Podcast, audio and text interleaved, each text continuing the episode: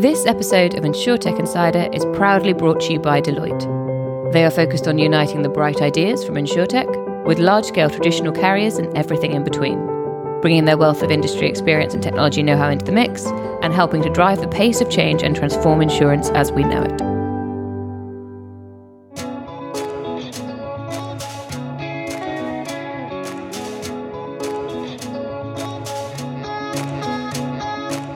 Hello and welcome to episode 37 of InsurTech Insider. I'm Sarah Kocianski. For this very special episode of InsurTech Insider, we headed to the InsurTech Insights Conference, Europe's largest InsurTech conference held at the Royal Lancaster Hotel here in London. At the conference, I had the pleasure of participating in a panel to discuss the impact of objective data on subjective issues such as mental health. I also caught up with some of the industry's leading experts, gaining insight into the future of InsurTech.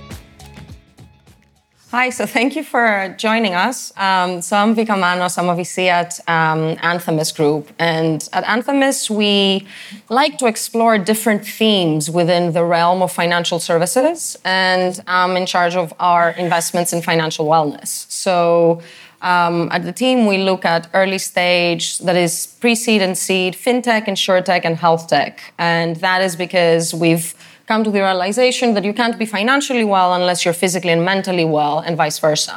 So, suffice it to say that mental health is definitely a great area of interest for us.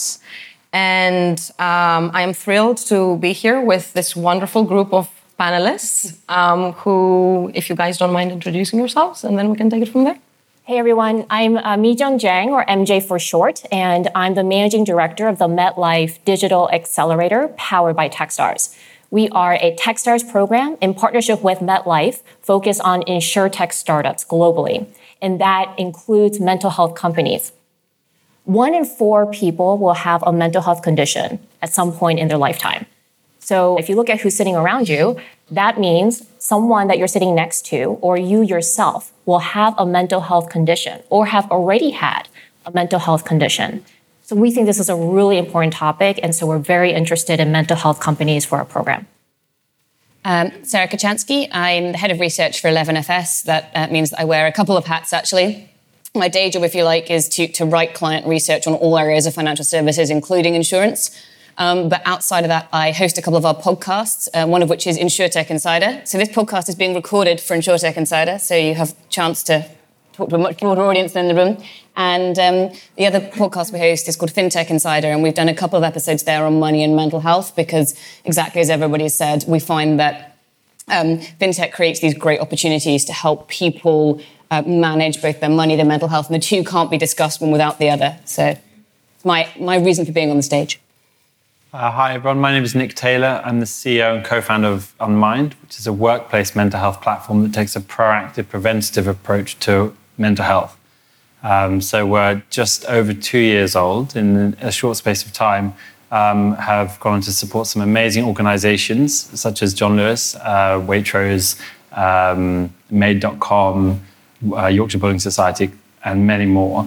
Um, I'm also a clinical psychologist by background and have spent my whole life working in mental health. So I was a volunteer Samaritan. I've been a frontline support worker for the mental health charity Mind, and I've led health teams in the NHS and lectured at various universities in mental health. So it's a subject I'm really passionate about and thrilled to be up here today.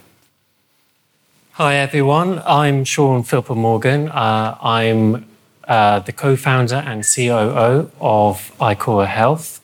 Uh, we uh, offer venture consultant services and also run events uh, which focus specifically on longevity. Um, I'm also uh, a lead data scientist at NHS Digital, uh, which is the, uh, the technology organization uh, that covers the NHS in England. Um, and in the past, I, I was a health psychology researcher. Hello everyone, I'm George Eleftheriou. I'm the co-founder and CEO of Sentio Solutions, uh, where we're developing objective data for, for mental health. So I'm obviously very, very excited to be participating in this particular panel. Um, so what we're doing is developing digital biomarkers and therapeutics for, for mental health. We're starting by the development of our first product, which is called Feel, uh, which is a wristband, a wearable device that is able to recognize your emotions and based on that, uh, provide you on-time interventions in and out of your therapist office. Uh, so we're offering uh, our services, uh, our, our, product uh, together with a licensed psychotherapist to health plans, self-insured employers, and life and disability insurance providers. so we, we, we're very, very excited to, to be here and talk with all of you because we truly believe that mental health is a, is a very big topic for the insurtech world, not only for the health tech world. So very excited to be here. Um, just before we go any further, I'd like to um, announce that in the interest of full disclosure, both Unmind and Sentio Solutions are in the Anthemis portfolio. Um, so I promise I'm not going to be biased. I love all of you guys.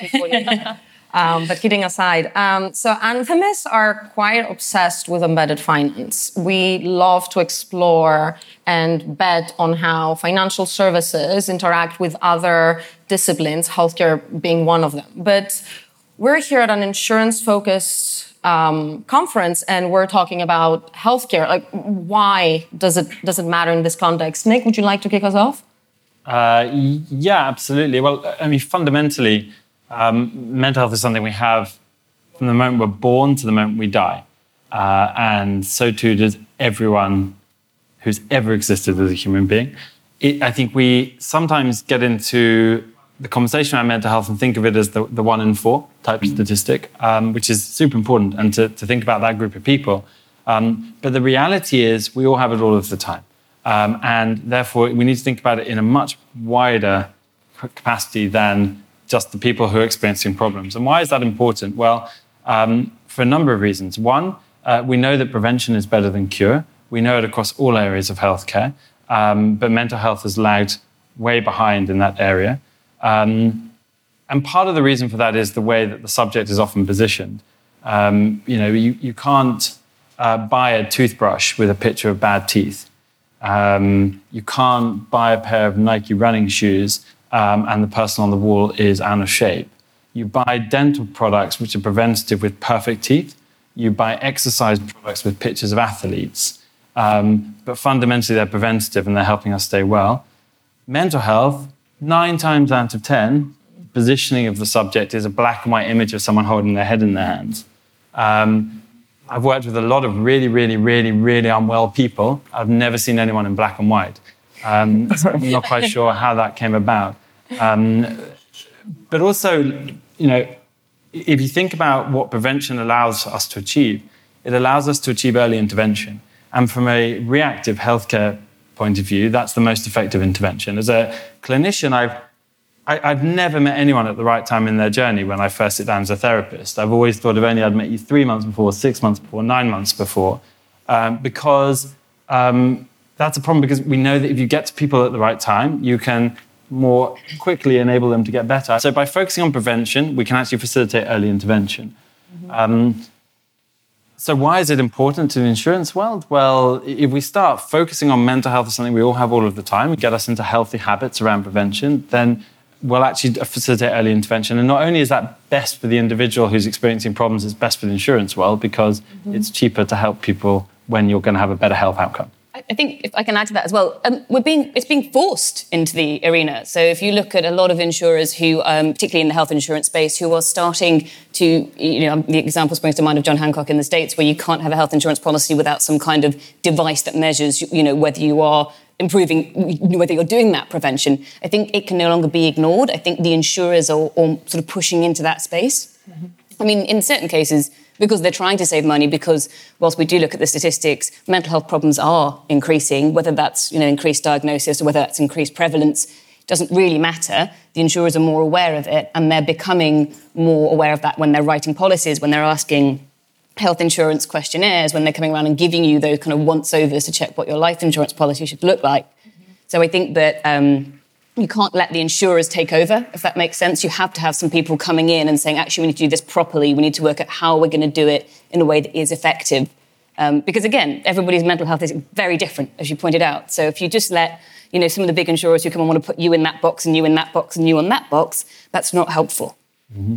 And, and just to illustrate that with, with an example of numbers about what the cost looks like for uh, because of mental health for insurance providers. This costs uh, in the US alone over 400 billion dollars per year, which is a split of 200 billion of actual healthcare expenses and disability costs for population suffering from mental conditions, and the other 200 billion is uh, related to productivity losses uh, that uh, the employers were suffering from because of mental health.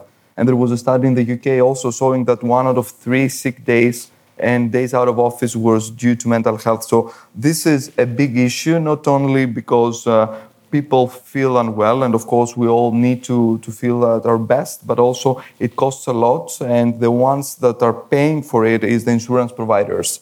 Um, and a- another example is uh, the case of disability insurance, something that we didn't know before uh, talking with uh, disability insurance providers and reinsurers was the fact that actually mental health is the, the number one reason for disability insurance worldwide. In particular, depression uh, causes over 30% uh, of the long term and short term disability cases uh, worldwide. So uh, it's, it's really important to have those numbers in mind uh, to, to understand that at the end of the day, this is going to change our bottom line as well. I think those are great examples, George. Just to add to that, on you know why do insurance companies care about mental health? Bottom line is insurance companies like healthy people, period, and mental health is a huge part of that equation. Um, if you have a serious mental illness, your life expectancy reduces by 10 to 20 years. That's huge. And if you first, if the first thing that comes to your mind is suicide, it's not. People with serious mental illnesses die earlier because of chronic diseases like heart disease, stroke. So this mind body connection is really strong. And as Nick mentioned, you have mental health every single day, and that affects how long you live as well. Studies have shown that in older people, if you report being happy on any given typical day, you are less likely to die in a five year period by 35% right? I mean, so your daily mental health affects your life expectancy, but also just permeates your whole life. It affects everything that you do.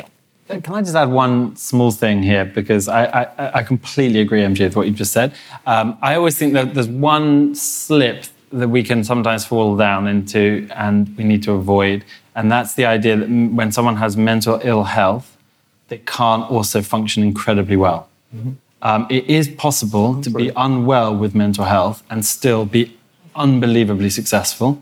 So, for example, Kelly Holmes, for example, when she won the double Olympic gold, was also self harming. It's important to highlight that it's not a binary relationship. Um, 100%. Which I know you would agree, but yeah. I just think it's super important to. Well, in fact, I mean, Techstars, right, co founder Brad Feld, very successful venture capitalist, but very open about his um, depression yeah. So that's a classic example, yeah, right? And, at Techstars, yeah. And, and also, I think by highlighting that, it helps normalize the subject yes. a bit because there is that danger when you know, it's a subject that's not well known about, and there is a risk that um, if you don't feel comfortable talking to someone, if you think that they're unwell with mental ill health, and that something you might say, that classic thing, I don't want to say the wrong thing, is kind of bananas as, as a position, and actually. Um, you know, we should just I- ignore it. It shouldn't fact on how we interact or judge people. I mean, it's quite evident from from everything that we're hearing that there's a lot of um, misconception. There are a lot of misconceptions or a lot of taboo around mental health, and I particularly enjoy the black and white man holding holding the head example. But um, it, it's clear that measuring mental health is very important, right? Because you can't fix what you can't measure. And, and speaking of taboos and misconceptions, if you think about measuring mental health, I mean, at least to me, the image that comes to mind is Freud and the couch and someone lying there complaining about their mother.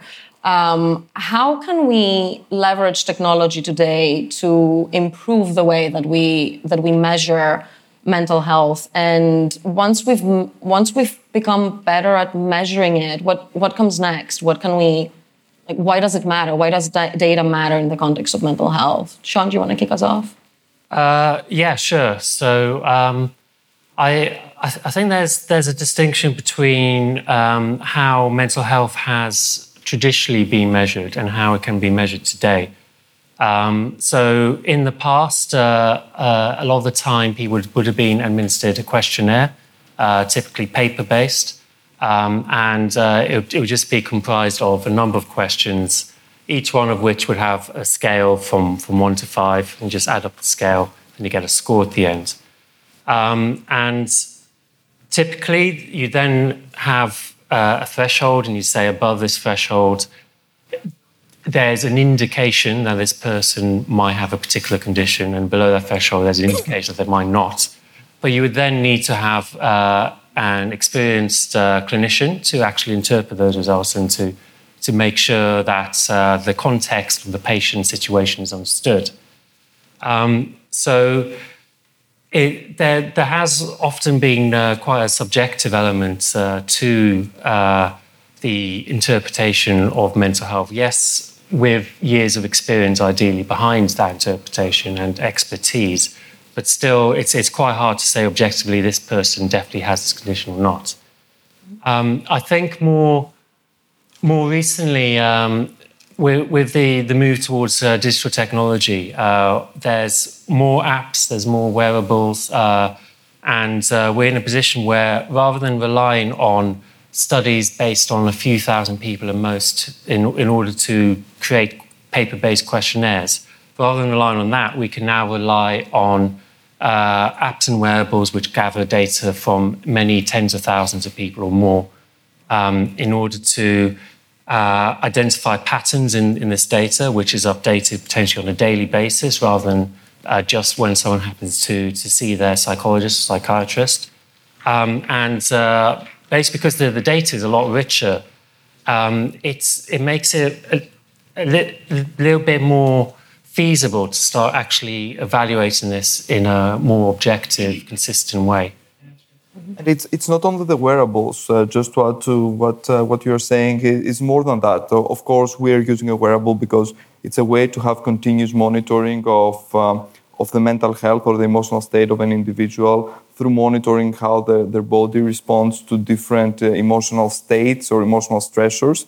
But there are other modalities that we could use to identify a mental state, such as uh, the voice of the person or such as their facial gestures. Uh, probably you have seen how you can tell how someone feels based on their tone of voice or how if they're smiling or not. Uh, all those um, uh, responses are actually intertwined with, uh, with our mental health. Uh, and going further than that, we can use now our devices in order to identify digital biomarkers through the way that um, the people are typing or uh, the people that they are using their applications. So there are many data sources that we could use. Uh, many of them, such as uh, voice or uh, facial or um, um, uh, autonomic nervous system monitoring have a lot of research uh, behind them to substantiate that they could be used as indicators for mental health.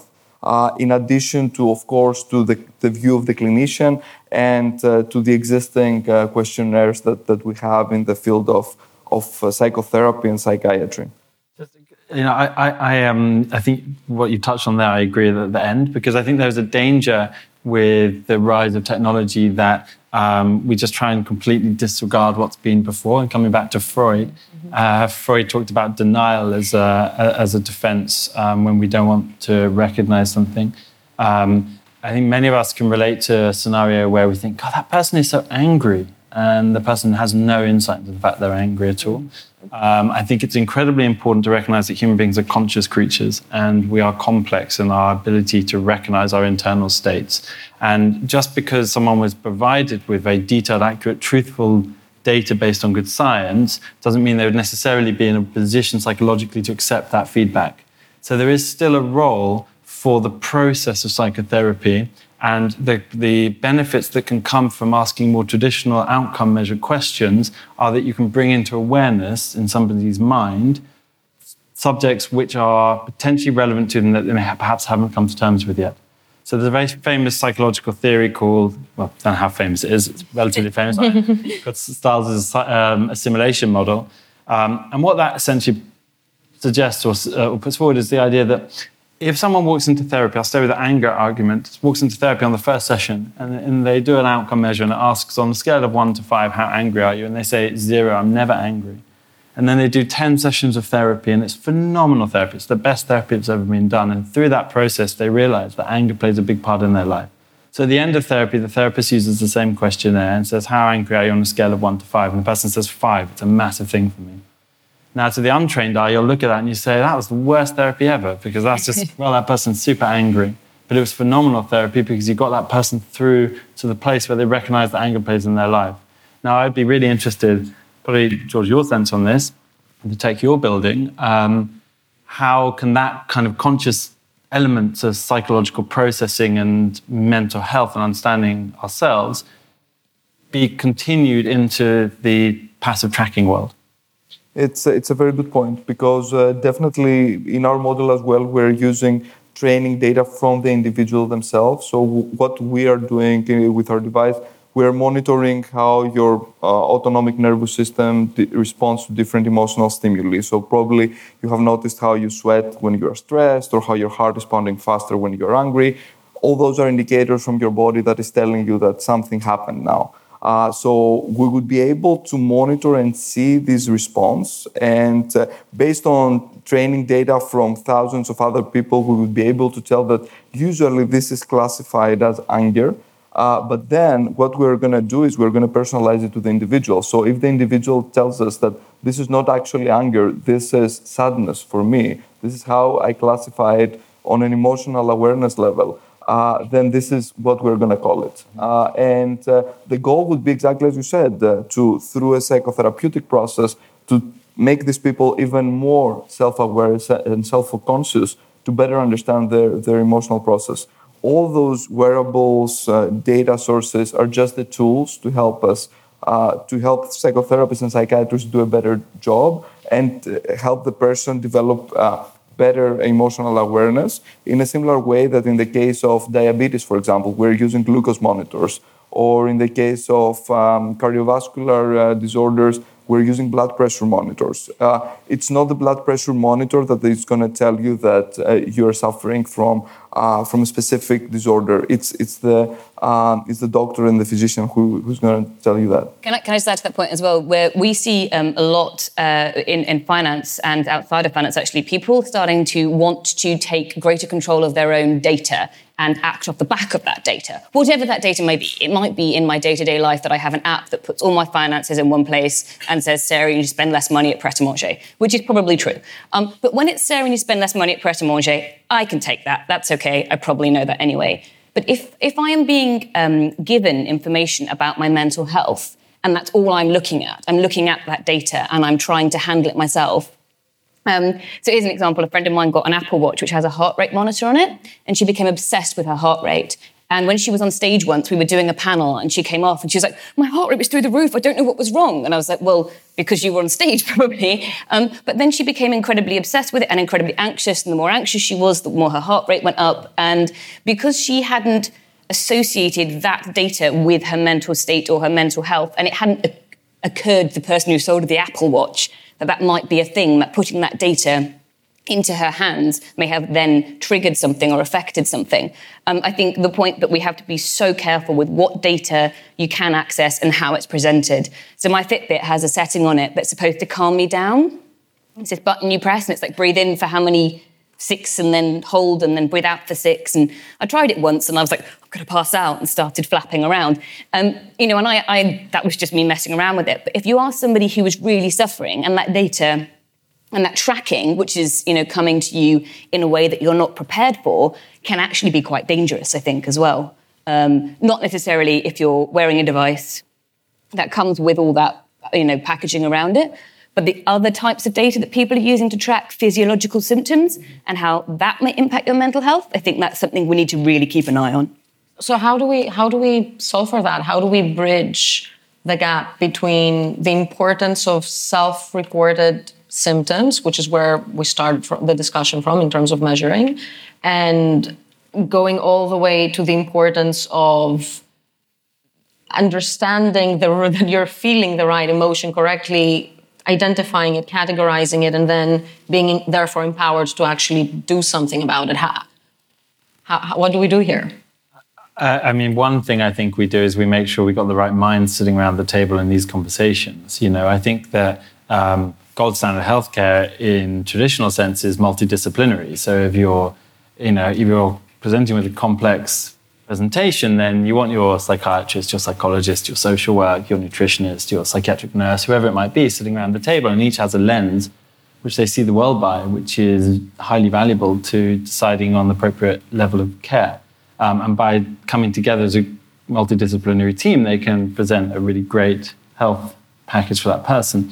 I think the important thing to ensure that as innovation and digital stuff comes into the world of mental health, that mm-hmm. we don't forget that there's a reason that there's value in the MDT and that you actually now need to create a multidisciplinary team 2.0. And you need your psychiatrists, psychologists, nurses, etc. But you also need your designers, your data scientists, your mm-hmm. whoever it might be. And, and these guys need to now develop a shared language so they can communicate effectively. Um, because clinical psychologists, I can't speak for the other professions, don't get taught about data science or UX UI or yeah, any sensors. I mean, that's that's that's not language that I'll understand. So how do you how do you form that shared understanding and build this very cohesive team that can manage clinical risk and be clinically responsible? And, and yeah. building on that, how do you make sure that insurers who are writing health insurance policies yeah. understand that full thing as well? It's not as simple as giving somebody a Fitbit. You know, how do you make sure the insurers writing the policies know that? That leads yeah. us very nicely to the next question. One, one thing, actually, there's um, there's different types of data too, right? I mean, we've talked a lot about data that users get about physiological data, and I think that's really interesting, and it's some, an area we're looking very closely at. But there's also, um, to Nick's point, where data that the user actually might not understand but can be very indicative. Um, so, for example, I'm seeing startups have gather huge language data sets, mm-hmm. and then they're doing natural language processing on top of that. So, that's kind of data where the user wouldn't necessarily be able to maybe perhaps self-identify, but you know, using this NLP analysis, they can identify high-risk individuals and then get you know them timely help. Um, another interesting set of companies I'm seeing is capturing data around how the user interacts with the platform, right? So whether that's through a game um, on your phone or VR, or completing tasks in an AR environment using your phone. And based on how you're completing those tasks, they, the platform can indicate whether you're at risk or not. So there's a lot of different types of interesting data being collected. Mm-hmm. So you yeah. mentioned about being. Oh, sorry. Go ahead. Oh, okay. uh, yeah, I just wanted to comment on uh, Nick's uh, uh idea of a multidisciplinary, multidisciplinary team 2.0. Um, and I, I, completely agree with that. So uh, uh, I think think we always need to think about developers and uh, user researchers and data scientists as working alongside clinicians to make these tools. Um, so you, it, it's not just just a matter of using clinical terms or uh, using very technical knowledge to produce some model which no one else can interpret. Mm-hmm. Um, there, there has to be a lot of um, essentially insight into how users use the product and also how um, how they can interpret the product, how they can feed their data into the product in a way that's reliable and in a way where they actually understand what it is that they're using. Mm-hmm. So, besides, um, you were talking about risk um, assessment, right? So, and when we're talking about a bunch of new sort of data categories that that we um, are able to utilize. From an insurance perspective, MJ, um, wh- why else should insurance, the insurance industry, look at that data, and how else can that be utilized? Yeah, sure. Uh, so, I mean, well, bottom line is insurance companies can use that data to help their customers, mm-hmm. um, and, and, especially in preventative measures. So I'll just talk about MetLife a little bit and how MetLife is looking at the space and why it's important to MetLife. Mm-hmm. So MetLife uh, serves 100 million customers in almost 50 countries around the world. So when they have this global base of customers, they're seeing different mental health issues um, in different regions. For example, in Australia, mental health is the leading cause of disability claims. In South Korea, where MetLife has a huge presence, suicide is a really big problem. Yeah, top five country in terms of suicide rates. Um, in Asia at large, there's a huge growing aging population. And with that, increased cases of dementia and Alzheimer's. Mm-hmm. So MetLife is very interested in predictive and preventative startups and companies that can help predict these kind of um, mental health issues. And then in the US, MetLife has a huge group benefits business and serves 90 of the Fortune 100. As George talked about productivity, um, before, and this is relevant to uh, Nick's company. So MetLife is very interested in improving the well-being of these employees. And then last but not least, MetLife's customers themselves have actually self reported and self identified mental health services as a service they would like from MetLife. And so, for an insurer that wants to increase that engagement with their customers, right, that's something a lot of insurers are looking to do. Mm-hmm. What better way than to help them with something that affects them you know, every single day? Mm-hmm. Sarah, any views on regulatory or ethical? Yeah, I mean, I, I think that we should consider in the context of the. Of I mean, it's a huge one, isn't it? Um, when you're looking at, um, it's a huge one generally when you're looking at how you might use um, health data, mm-hmm. personal data broadly. Then health data gets even people get even more conscious about. Um, I think you know specifically regarding mental health, you have to consider a number of factors. So um, this is a very vulnerable, in many cases, part of the population. Um, their priorities will will slip. Insurance is probably, if they're self-insuring, probably right at the bottom of that list. Particularly if they have a combination of money problems and mental health problems, and those two go very, very closely hand in hand. Um, interestingly, talking about self-reporting, people are far more willing to self-report that they have a mental health problem than they are that they have a money problem. Um, there's a great charity in the UK which which has published some brilliant statistics, statistics about that.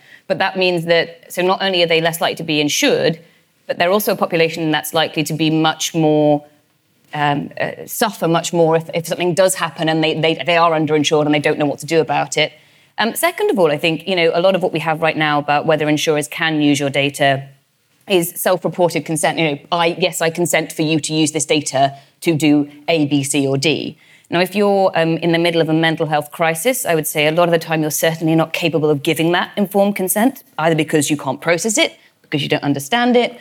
Um, you know, you, you don't actually necessarily know what they're going to do with it anyway, and neither neither does the insurer. Mm-hmm. So I think um, you know when you're when you're looking at and, and in the UK and in Europe, it, it's very very um, the regulation at the moment is, is pretty good for how you use personal health. You have to um, be able to opt in. Um, if you don't want um, an automated decision made about your insurance, you have you can say that, and they must have a manual process in place. Mm-hmm. So if you say you don't want a black box to make a decision about whether you're insurable or not, then they have to find a way around it. Um, how long that will last, I don't know, but that is in place at the moment. But I think it's got to be the top of people's minds when you're looking at how the insurance industry is using data, what it's doing with it you know, and, and what impact that might have. Because at the end of the day, insurance is a risk-based business, and if you're low risk, you theoretically pay less money, and if you're high risk, you pay more money. That's technically how it should work, right? But if you're a very vulnerable part of the population that's very high risk, should you be just being charged premiums to support everybody else? Obviously not. But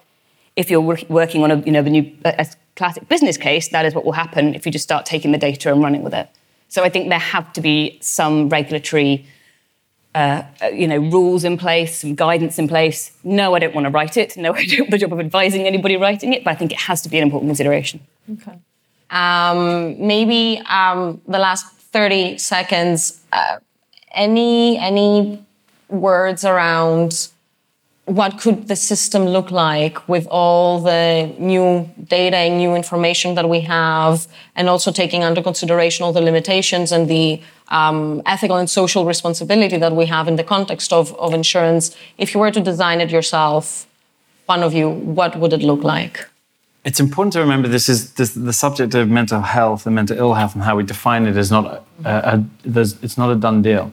Uh, DSM-5 and ICD-10 are just manuals to help us understand how to classify. Um, and I imagine that with the, the rise of more data and insight that we can gain from technology and the role in mental health and preventative approaches, giving us wider data sets, etc., that we will start to understand the picture around mental ill health much better. And our classification system will become much more complex and nuanced and personalized. And that will allow for ultimately much better treatment modalities that will be more effective. Mm-hmm.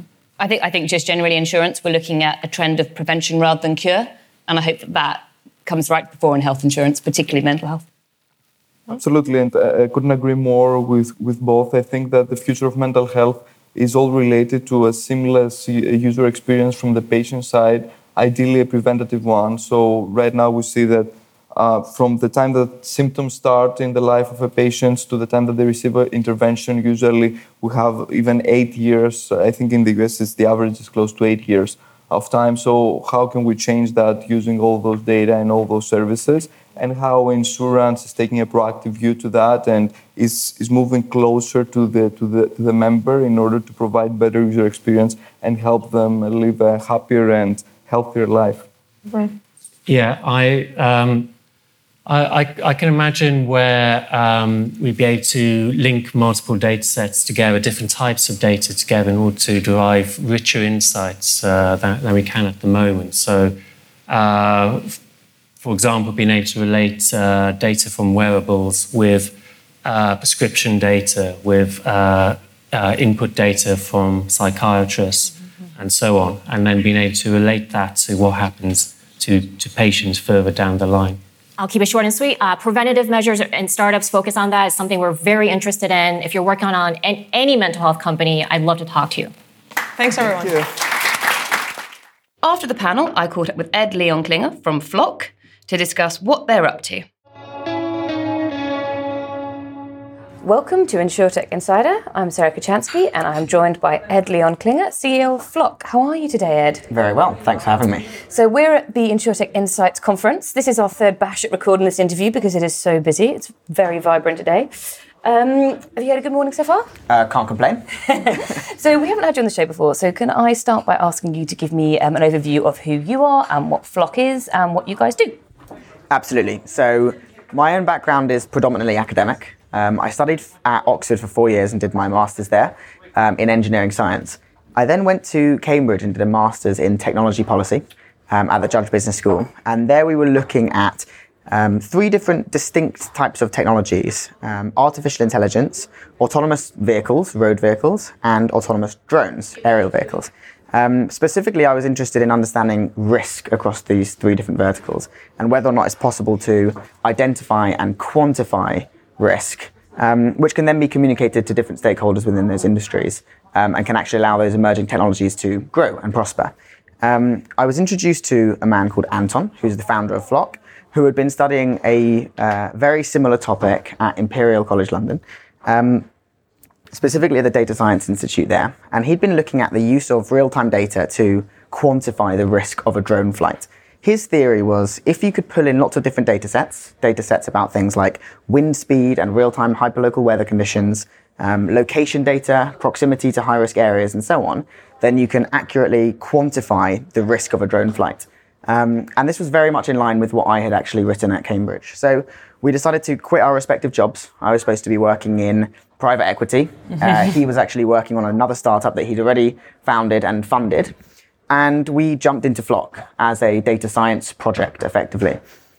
It very quickly evolved into an insurtech startup. Mm-hmm. The reason being, if you can quantify risk, then you can price risk. Um, and so what we did is we actually partnered with Allianz, mm-hmm. uh, the world's leading aviation insurer, to release an insurance technology product in the form of Flock Cover. And what this does is it allows drone pilots, whether they're having fun with a drone or flying for, for fun on Christmas Day or whatever else, all the way through to the largest global drone fleet operators with hundreds of drones across the world to actually insure their drone flights on a pay as you fly basis. So we price insurance policies by the hour using real time data and we distribute uh, insurance products fully digitally either through an app or through the web. So, um, is it a requirement to have insurance if you're, if you're, uh, you know, sort of, I don't know, let's say a weekend drone flyer? So, recreational pilots who fly for fun do not need insurance. Okay. Um, not currently in the UK, although they do in other countries. But if you're a commercial pilot, or if you're an, an organisation that flies and is compensated for your flight, so you get paid, mm-hmm. then you actually do need insurance anywhere in the EU, Canada, China, and actually across lots of the developed world. So, um, what were you? What, was this what you were here to talk about today? Was did you You're on a panel? I understand this afternoon. Is this kind of the subject matter you're, you're going to be discussing? Is it so, all drones? What, what, what, are you talking about? Good, good question. The panel that I'm on today is actually answering the question: Is data of fundamental value to insurance? Um, Interesting. We we are at our core a data analytics company. Yeah.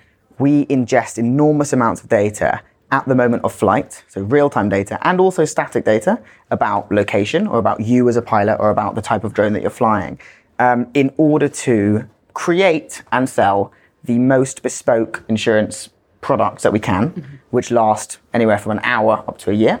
Um, and so for us, data is absolutely of fundamental value to insurance. And, and what we do with that data is uh, a number of things, but ultimately we want to put massive amounts of value into the hand of the end user. And the way that we achieve that, the most visible way that we achieve that, is actually by helping pilots and organizations to reduce and mitigate their own risks. Mm-hmm. So, yes, we provide insurance products through Allianz that insure those risks, but we actually provide visual dashboards and tools to our pilots so that they can identify risks before they even take place and minimize and reduce those risks. So, for example, we will tell you the safest time of, of flights in a given day. We'll allow you to schedule your flight up to 10 days in advance, and we'll tell you what the risk profile of that flight looks like at any given time so that you can choose when the safest time to take off might be. We'll also give you uh, visual cues right from within the app telling you that, for example, the wind speed is particularly high right now, or you're particularly close to a prison or an airport, and maybe you should reconsider your, your flight. you path. might want to rethink that. Right, yeah. especially in light of, of recent years. Yeah. I mean, I think you'd actually be hard pressed to argue that data isn't a fundamental value to insurance. I don't know. I don't know how I even begin to construct that argument. I don't envy the person who's making that argument on Yeah. Um, brilliant. Okay, so um, what is your uh, prediction for the future of kind of insurtech insurance. And I, I like to give people a little bit of leeway here. So, you know, for the next six to 12 months, or if, you know, you've got a more powerful crystal ball, maybe five years. So I'll choose the five year option um, just because it's more exciting and, and more unpredictable. Um, our, one of our thesis at, at Flock is this idea that insurance will actually move towards risk mitigation. Um, it will always be required, insurance, um, when something does go wrong. But I think the amount of data that insurers and insurtechs collect and analyze will actually allow them to provide massive amounts of genuine insight directly to the end user.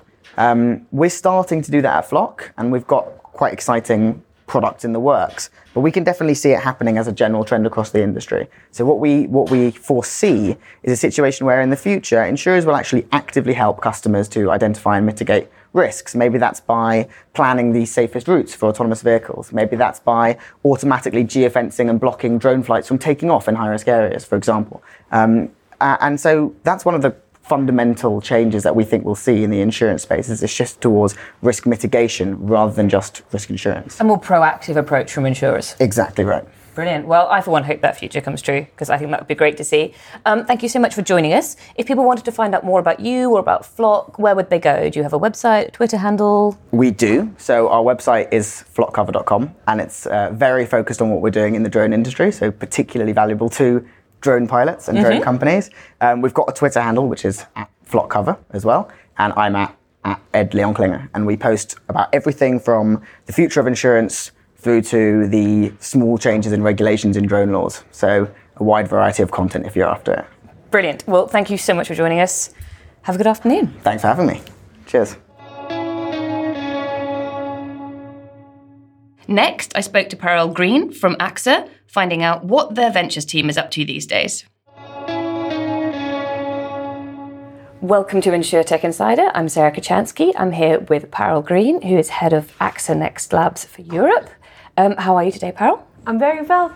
Thank you. Um, and we're here at the uh, InsurTech Insights Conference. Uh, so, you know, have you had a good morning? I think you were on a panel this morning? I was. It was a very interesting panel. It was uh, artificial intelligence in underwriting, specifically in life and health. So, always riveting. And it was it a good panel, good debate? I think so. I think so. There was this uh, discussion about whether we have enough data scientists. Is there talent um, deprivation? We thought that there are novice data scientists, but these data scientists need to know the context of insurance because you can't really uh, build out models or accurate models if you don't have the context. Mm-hmm. So that was one of uh, very heartening uh, uh conclusions that we had from the panel. It's always nice when you come away with a positive from yes, the panel, rather than yes. everybody going, "No, no, it'll never happen." No. no. um, so last time we spoke to you, we spoke to you about a product called Fizzy, which had been developed um, with AXA Labs or in AXA Labs. Um, you know, what what is there? Kind of give us an update on that product, and is there anything else exciting that you guys are working on? You'd like to tell us about? So we are developing product offerings around uh, climate. So if a climate event happens and you're a farm who has a coverage, then we automatically pay up. There are other climate-related uh, parametric products that are, be, that are, being developed. Uh, currently, the focus is France and China, where we have a big presence. Uh, France mainly, and China where we'd like to grow. So the whole suite of uh, parametric products is an area of focus for us. So that's really exciting. Uh, we have uh, a whole new business, AXA Next, which develops complementary business models to insurance, uh, moving from payer to partner. So we're all focused together, all of us working towards a single strategy, which is uh, something very unique in insurance. A lot of insurance uh, companies are talking about it and have siloed businesses, but we have brought together all the businesses globally and working towards this payer to partner strategy. So it's really nice to see people working you know in accordance with each other rather than working in a siloed way to try and develop individual products exactly so there is no dissonance and there are not protectionist attitudes that you remain in your little box. Yeah. We're all in the same box, the green box where we're developing new models. That's very exciting. That's a, that's a, a really nice change to see in the industry. Um, talking of change in the industry, you were at this event last year, I believe. Um, what do you think? What, what, have you seen that's excited you over the last twelve months? Say between you know the last year's InsurTech Insights and, and this year's conference. So the key change is one that InsurTech funding in 2018 was 4. Point, I think 3 four or five billion, which was more than last year. So the track the track record of insurtech investment is high. There is a lot of traction around uh, business models which are alternate or complementary to insurance, specifically in health. Telemedicine is taking a lot of uh, um, investment dollars and therefore a lot of interest from insurers and our customer base. Uh, so there is a huge amount of momentum supporting uh, disruption, but in a positive way of insurance. So you're moving towards more customer centric insurance and uh, suite of offering of insurance. And what um, what changes do you think we'll see? So that's you know really exciting. We're moving towards more customer centric models, more complementary models. You know, a, a, a broader spectrum of products. Um, is, is that what you think the key trend will be for the next six to twelve months? Or do you think we'll see anything? You know, what do you think we might see or be talking about this time next year? I, I couldn't possibly look at the because the changes that we do in innovation are are, are slow. That that uh, you don't immediately see the outcomes because there is a mass market that you need for the change to be adopted. So but the right people are now making the right kind of choices that i believe that the positive momentum of innovation will continue over the next 6 to 12 months as well. Do you think we'll pick up speed now people have got their you know got their heads around the idea of it uh, you you um, one would hope so, but then you have exogenous factors like Brexit, uh, global slowdown of um, mostly of, of, of, EU and, and, and Western European GDP. All these exogenous factors seem to uh, impute right back into your model of slowing down some of the pace. So I would say, with the activity that I'm seeing, I see the movement upwards, momentum positive, but it does not impute all the factors which are outside our control which could change this. Absolutely, and I, I think the B word will come up in every conversation yes. from now until actually eternity, it feels yes. like. Um, well, thank you so much for joining us, Parul. Um, where can people find out more about you or about AXA Labs? Is there a website, a Twitter handle, something like that you'd like to share with us? So, my Twitter handle is Parul Green, and AXA Labs is at AXA Labs, one word and uh, we are AXA Next, which would be www.axanext.com. Perfect. Thank, Thank you. you so much for joining us. I hope you have an excellent afternoon. Thank you. Thank you for having me. And finally, I caught up with friend of the show, Janthana from Tapoly, to hear what she's been up to lately. Welcome to InsurTech Insider. I'm Sarah Kocianski and I'm here with Janthana from Tapoly. Lovely to see you again, Janthana. How are you today? I'm very well, thank you, and thank you so much for having this interview. No worries. So, we're here today at the InsurTech Insights Conference. Um, you were on stage earlier, I believe, doing a panel. What was that panel on? It was about the gig economy and what future holds for the insurers in this space. And did it go well? Was it good? Um, it went really well, as a matter of fact. We have amazing um, panelists this morning. It's brilliant. I always like it when you come off stage after a panel and you're like, yes, I enjoyed that. um, so uh, we've, we've had you on the podcast a few times before, um, but would you like to give us a quick update on what Tapoly's been up to recently? Have you, have you had any exciting developments you'd like to tell us about? Yes, and for those who are new to Tapoly, we are um, a digital MGA and we are backed by Lloyd's of London. Uh, we predominantly cover the commercial insurance product for SME and freelancers. And uh, what is new for Tapoly is that we have just received Innovate UK grant. So now we are building our AI, um, which hopefully, you know, within the next few months, you will see that uh, live on, uh, on our platforms. How exciting! So, um, Innovate UK, what, what is that? A, is that a government funding body? What, what is what is that? Yes, it's a government uh, funding body for high tech company. That's always exciting. Then a government backing to, to you know to your your innovation, your idea. Um, so you were here last year at this conference. Is that correct? Um, possibly yes. I you do so many. yes, I was at a few um, insurtech events. So so, what, I was just going to ask you, what do you think has changed in the last 12 months in the insurtech industry? What developments have you seen over the last 12 months?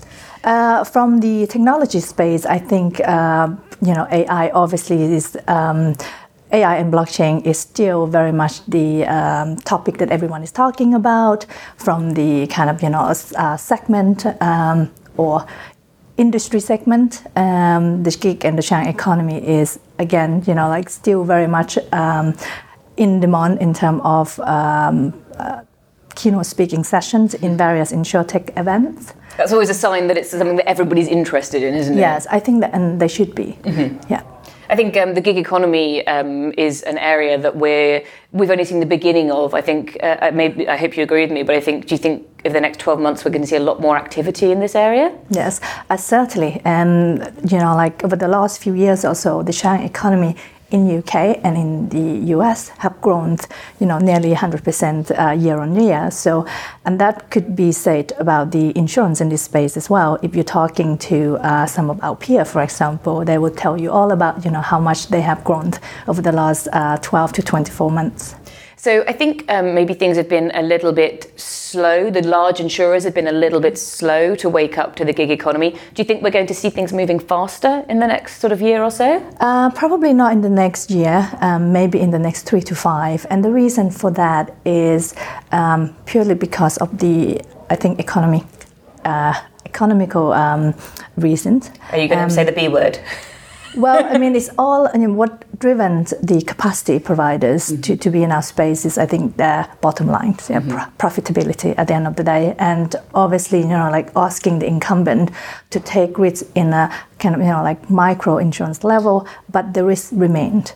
Um, and that means, you know, a lot of incumbent will have to think twice. So I think over the next three to five years, when some of our on-demand insurance platform have become more mature, and that we have proven our case that uh, on-demand insurance product doesn't mean increasing risk and higher loss ratio.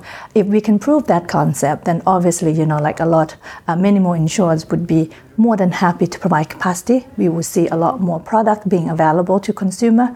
And Tapoly is already offering the on-demand insurance product, and we are basically capturing all the data that we could get, uh, and also intel about our customer and what they need. So over the next three years, you will see an improvement, certainly in the product development side, and the um, continue in improving the system. So once you've, you've proven the business case, you know, yeah. and then you've built your model, yeah. you think the larger insurers will sit up and go, actually, that could work yes. for us. Yes, it's not about you know like approving the customer needs. Mm-hmm. The uh, incumbents are aware of the needs, but we are talking about the business model and making sure that we can underwrite the risk at a micro insurance level safely and that you know we're not going to bankrupt the incumbents in the in that process. So that's basically what we need to prove.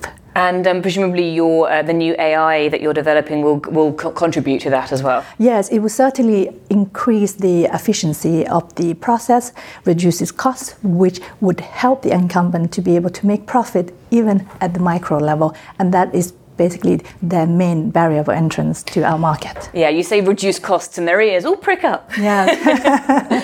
um, well, thank you so much for joining us. Thank you so much for giving us some of your time. Um, if people wanted to find out more about yourself or about Tapoly, where could they go? Do you have a website, Twitter handle you'd like to share? Yeah, so um, you can find us at um, tapoly.com or email us at info at tapoly.com.